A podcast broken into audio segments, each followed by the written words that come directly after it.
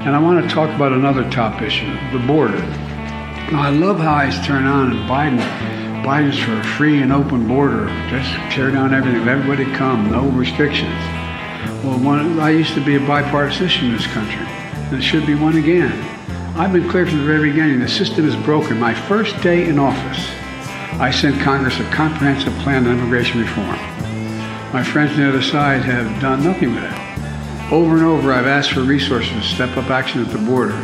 In October, I asked Congress to fund for funding that would add another twenty additional board, twenty-two thousand additional border agents and officers, hundreds of new immigration judges to make the judgments on the spot, a new new detection equipment to stop fentanyl from coming into the country. And by the way, I've worked with China and Mexico to slow the flow of fentanyl in the United States. As I speak, it's way down. So let me be clear.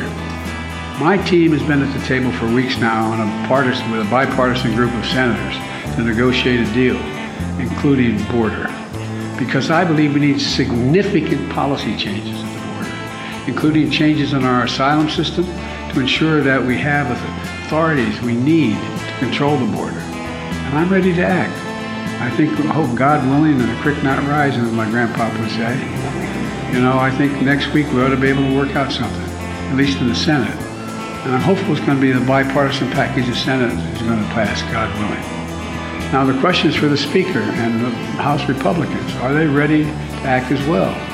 They have to choose whether they want to solve a problem or keep weaponizing issues to score political points against the President.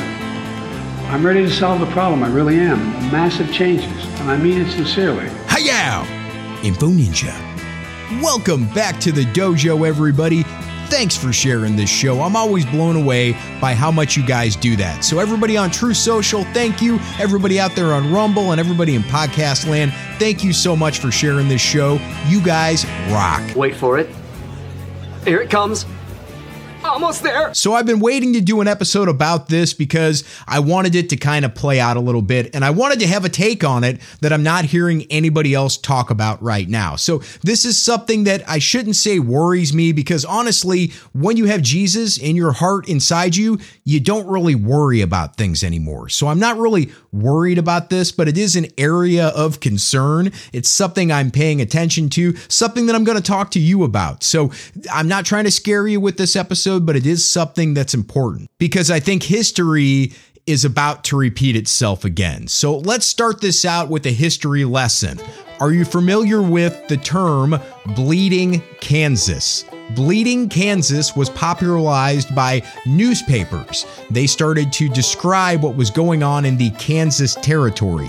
This is before Kansas became a state. So the time known as Bleeding Kansas was two years prior to the start of the Civil War. And many historians think that we were already in the Civil War at that point. We just didn't know it. But when Civil War was finally declared, or however that came to be, two years prior to that, those two years, that time in Kansas, the Kansas Territory, was known as Bleeding Kansas because there was a lot of fighting and little skirmishes over slavery. What they did in Kansas, in the Kansas Territory, was they adopted something called popular sovereignty. This meant that you could decide if you wanted to own slaves or not. Everywhere else in all the other states, it was either a pro-slavery or an anti-slavery state, and if you were a pro-slavery person, you lived in or you moved to a pro-slavery state, and anti-slavery people did the same thing. But in Kansas, in this territory, they were all kind of meshed, living on top of each other. So what you had was a, a pro-slavery part of the government, and that was run by the Democrats, no surprise there. And then you had an anti-slavery part of the government, and that was run by Republicans, all in this, this territory, this Kansas Territory, and infighting began. There was a guy named John Brown, and like three of his sons, they went and murdered five pro-slavery people. And we don't know if these are like evil Quentin Tarantino movie, you know, Leonardo DiCaprio pro-slavery bad guys. We don't know what they were like, but he murdered five of them, him and his sons did. There was actually a caning in Washington, D C when a pro-slavery person caned almost to death an anti-slavery uh, senator. So this was a lot of bloodshed, a lot of stuff was happening, anywhere between a dozen up to hundreds of people, depending on what kind of news report you read. There was even fake news back then. It was really depending on who was writing the paper. If you were reading a Southern paper,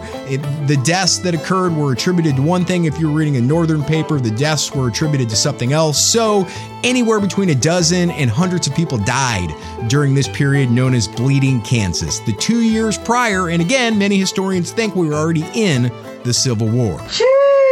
That's crazy. So there's your history lesson. Now let's fast forward to modern times.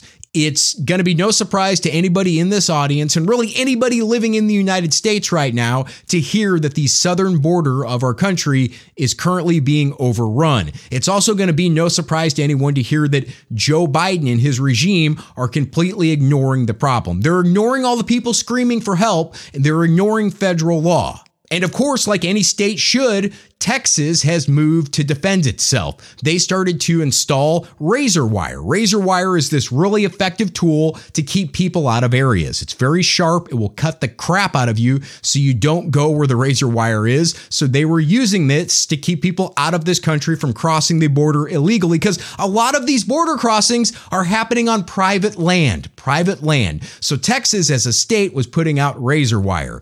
Joe Biden decided he was going to cut that razor wire down. Not Joe Biden himself, okay? We all know that if Joe Biden, A, was giving any kind of cutting tool, even safety construction scissors, he would probably injure himself. But if he was given a tool capable of cutting razor wire, A, and then B, given the mission to go cut down the razor wire, so that means he would be around the razor wire, we both know that Joe Biden's not coming back from that mission. Come on, man. Something bad will happen along the way for many different reasons. So no, Joe Biden is not cutting down the razor wire, but his border patrol agents are. And I'm sure there's awesome patrol agents, and I'm sure there's terrible border agents. So take that as it is, but Joe Biden's people are the border patrol agents. They decided they were going to cut down this razor wire, and Texas decided to say, stop, we are going to sue you for it.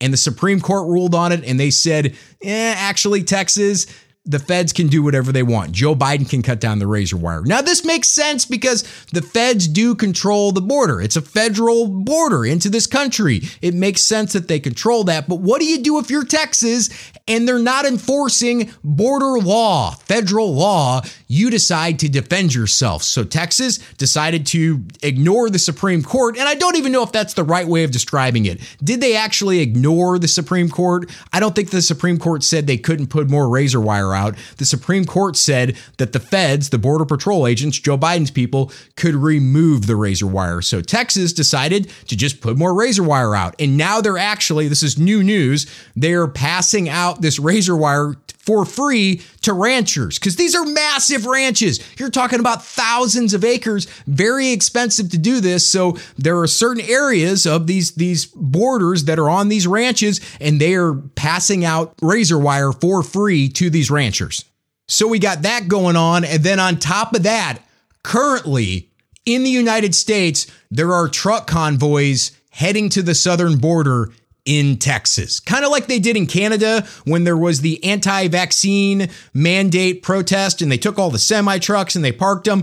They're kind of doing something similar in the United States right now. So there's already people in Texas headed to the border, and then people around the United States in convoys are heading to the border to help, because essentially the state of Texas said, help us. They are handing out razor wire for free to the citizens, and people are coming to the state to help right now. So how long do you think it's going to be until there's a run-in between Biden's border patrol agents and one of these private citizens in these truck convoys, or between one of these ranchers? How long do you think it's going to be until one of these border patrol agents is cutting some wire on private property on a, on a rancher's ranch, and there's some kind of an issue? There's a run-in. Yeah, it's scary. Ladies and gentlemen, I give to you Bleeding Texas. I don't want it to happen. I don't want it to happen, but it feels like history is repeating itself in this situation. One bullet flies at one border patrol agent, and there will be a federal response. One bullet flies at a Texan, and there will be a Texas-sized response. Not good. Remember, Texas is already considering a vote to secede from the Union. They're not big fans of Joe Biden. So all it's going to take is one shot to get fired, one punch to get thrown, and there's going to be there's going to be a war. There's going to be a war between Texas and the federal government, and then see what happens around the rest of the country. This immigration problem, these illegal immigrants, are affecting the entire country. How long is it going to be until somebody else fights back in a different state? God forbid it harms one of these illegal immigrants. Something's going to happen. All it's going to take when, when we have the tension in the United States at a level of a bleeding Kansas, all it's going to take is one little spark to make an explosion, and then you have bleeding Texas. Not good, folks. Not good. Bleeding Texas leads to civil war. We don't want any of this to happen. So how can we stop it? Pray.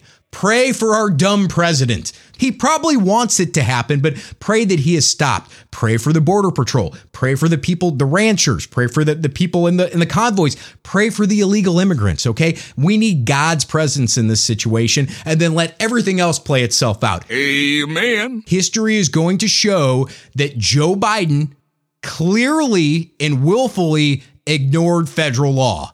History is going to show that he clearly knew that the border was being overrun and that it was slowly wreaking havoc in U S cities in many ways. History will show that he did everything he could to bring these people across the border and then in secret at night dump them around the United States. Despite people screaming for help, history will show that Joe Biden did this. So I guess what I'm saying is relax, chill out, pray, and know that history will say Joe Biden is an asshole. Hi-yow! Info Ninja. We'll teach Donald Trump an, a valuable lesson. Don't mess with the women in America unless you want to get the benefit.